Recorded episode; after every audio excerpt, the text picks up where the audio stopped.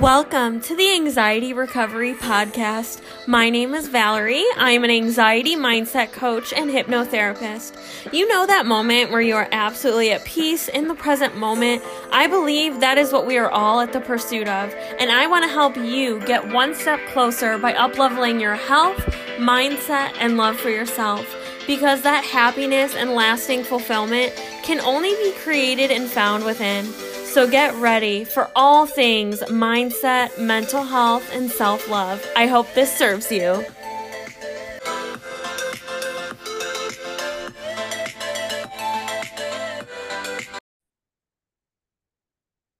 Welcome back to the Anxiety Recovery Podcast.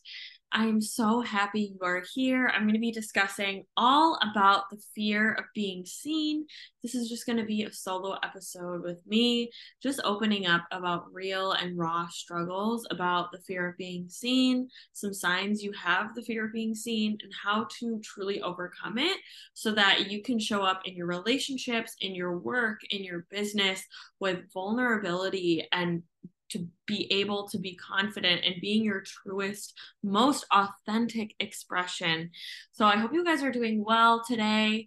I know the holidays are coming up and a lot might be coming up for you. And so I wanted to start out by just sharing what are some of these signs that you might be experiencing the fear of being seen. So, just to start out, the fear of being seen and any fear is not a conscious choice. We aren't consciously choosing to feel anxious or feel fear around being seen or you know being seen in front of others. We're not consciously choosing it. It's something from our subconscious mind. And our subconscious mind research suggests this our subconscious mind is running the show. It, it we are run by our subconscious mind 95% of the time. And so just listening to podcasts, talking about your anxiety, talking about the fear of being seen um, might not move the needle for you. But these are just to share some valuable insights. So, just to start off, the fear of being seen can show up as an avoidance of social situations. So, you might be avoiding going to gatherings, parties, events, especially with the um, holidays coming up with Thanksgiving, Christmas, Hanukkah, etc. Especially if you are fearing being the center of attention or fearing judgment from other people. Another fear of being seen could be manifested and showed up as limited eye contact. Are you avoiding eye contact with people? Because people with a fear of being seen may avoid making eye contact as they per- perceive it as a form of exposure because you're seeing it as, oh, someone is going to see me. And you might worry that others can see your insecurities or vulnerabilities through your eyes.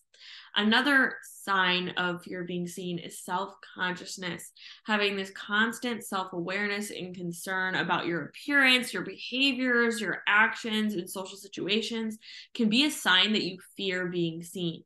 And this self consciousness can lead to feelings of feeling not good enough or embarrassment or shame and difficult being seen in public or difficult speaking in public because especially with public speaking um this you know it's it's again that of being seen you're really being vulnerable you're really sharing your truth. Maybe you're sharing something that you're passionate about. That can be very very scary um if you're also not used to being seen. Maybe you have experienced complex post traumatic stress disorder, complex trauma. Maybe you've experienced emotional neglect in your childhood. And so actually being seen can feel extremely, extremely, extremely scary.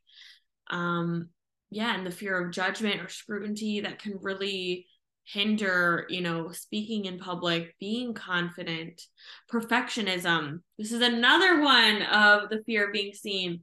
And really the perfectionism is truly just a protector part. I've been trained in somatic ifs ifs stands for internal family systems. So ifs really looks at we are all whole and complete and perfect just as we are. But perfectionism shows up as this I have to be perfect in order to be loved. You know why? Because maybe you had a parent who was a narcissist, or you were conditioned that you had to be a certain way, or you were conditioned that you know, love isn't available to me, or you weren't used to unconditional love. And so perfectionism is a way to seek that love. It's a way to kind of predict an outcome, right? If especially this is super true for content creators or if you have a performance based job, right? Trying to be perfect in order to get the result that you want. Another fear of being seen can be manifested as difficulty accepting compliments. People with a fear of being seen, you know, you might deflect or downplay compliments or feel uncomfortable even receiving them. Um, because, you know, receiving attention, being in the spotlight can be really uncomfortable. Um, overthinking social interactions, right? You're overthinking what your spouse is doing, what your partner's doing, what your friends are doing, what your friends are thinking about you, what your clients are thinking about you what people at your job might be thinking of you, constantly worrying about how others perceive you. This can really lead to a lot of heightened anxiety, and you might have this aversion to even want to be in social situations because you want to reduce this anxiety, this fear of being seen. Um, if you are a content creator yourself and you have online performance, like presence concerns, so you know, in the age of presence, uh, in the age of social media, you know, we're showing so much of our life on there. We're being vulnerable and it can feel very, very scary. And so you might be hesitant to share personal information, to post photos, express your opinions due to a fear of judgment from other people. And this definitely used to be me. I used to shy away from a lot of things that I really truly cared about on social media. I used to avoid sharing my story. I used to avoid sharing my struggles because I didn't want to be perceived as anything other than being perfect. Because it, truly, at the core, it was me being afraid of being seen. Um, social isolation. So that kind of goes with what I was talking about earlier with, you know, with um, avoidance of social situations, right? That social isolation, it can lead to that withdrawal and isolation. You might prefer to spend time alone so that you don't have to deal with potential judgment or criticism from other people. Uh, physical symptoms. So, of course, anxiety is a, there's a lot of sensations in the body that we can feel and see, right? Anxiety isn't just in our head. This can lead to symptoms like sweating, feelings of heat, trembling, increased heart rate, or even nausea when facing social situations. So, at the core of the fear of being seen, it's really this fear of I'm not good enough. I'm not good enough. This fear of, and ultimately, this belief that something is inherently wrong with me. And this ends up happening because when you are growing up in an abusive household or you have one or both of your caregivers are emotionally unavailable you tend to you know especially as a child we can't understand that other people's behaviors are not about us. And so when we grow up we then learn that other people's behaviors are a reflection of me because our parents we didn't understand at that time because our our cognitive development we didn't have logic as a child. So we couldn't understand hey maybe mom or dad are really going through a hard time. Maybe they lost a parent. Maybe they're going through stress at work. Maybe they're going through their own mental health struggles. So they haven't been able to show up for you and emotionally connect and attune to you in the way that you need it. And so instead of you thinking, oh, maybe they're going through something, logically, we think it's something about us. So then we start to form beliefs that something's wrong with me. I'm not good enough. People leave me. And then this can be perpetuated in how this is showing up for you. So for me, how this has been showing up for me and kind of where I have been triggered is I'm not really sharing my offers on social media as much. I'm not being as authentic as I'd like to be because it's like fearing what will people say, fearing that oh maybe they'll see beyond my perfectionistic image. Maybe they'll see that I'm just like them and I might have struggles too. And so, really, my fear of being seen was really, really poked when I, when my boyfriend asked me if I wanted to stay with him for three weeks. So, to give a little context and background, so my boyfriend and I are long distance. He lives in Oklahoma and I live in Ohio for the time being. And so, for him, I was like, well, I really want to spend New Year's with you. Um, and his birthday is December 9th. And so my flight could only make it December 10th, yada, yada. So I'm like, it's just so expensive with the holiday season to go back and forth. So I was like, why not bring it up to him and ask, hey, why don't I stay here for three weeks? And boy, oh boy, was that effing scary. That was really freaking scary for me. I really felt fear that, oh, what if he actually sees me? What if he sees my flaws? And then what if he leaves? What if he really sees me for who I am? And that feels terrifying because it's easy to have masks. It's easy to just not be truly your authentic self obviously the mask will come off after you know three weeks of being with someone and so like like in person with them you know there's no hiding that and so to me that felt very very scary. It was also showing up at the surface. This fear of being seen for me was showing up as the shoe is going to drop. The shoe is going to drop with my partner. Everything has been going really good with my partner. He's you know a healthy individual. I love being with him. I love him. I adore him. Everything isn't going really really well. And so for me it can feel really it could feel really scary and feel like when's the shoe gonna drop especially because for me i've had a background of having toxic relationships and i've had a background of being in relationship with men who are emotionally unavailable and that's of course stemming from my emotionally unavailable caregivers um and so for me it was just really scary to bring that up. And it's just this fear that, you know, maybe he'll see me for who I am and he won't love me for who I am. And at the core, these were from past experiences. So, for example, for me, I remember this core vivid memory of I was really aggravated with my dad and I wanted him to stop talking. And I literally just was like, stop. And my dad screamed at me, yelled at me, you know, and he was like, shut up, stop saying that. Like, he was basically mirroring his own wounds to me. And it was just extremely traumatizing and terrifying because it was like, then I got the belief that something's wrong with me, that it's not safe to be seen, it's not safe to be heard, I shouldn't share my truth. So that was one way that it really got cemented into my nervous system. Another core memory for me was my last relationship I was in. I was in a relationship with a covert narcissist and I'm a really weird person. If any of you know me in real life or know me on a personal level, know that I'm really effing weird. I'm really goofy. I'm really silly. I'm just a really silly, weird person. And that can be really confronting if other people don't feel safe in their authentic truth.